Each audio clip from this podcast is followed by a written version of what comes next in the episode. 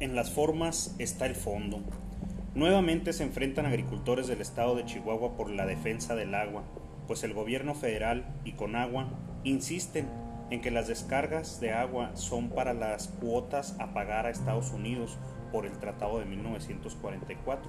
Sin embargo, reza un conocido refrán, en las formas está el fondo. ¿Qué esconden? ¿Qué oscuras intenciones atiende el gobierno federal y Conagua?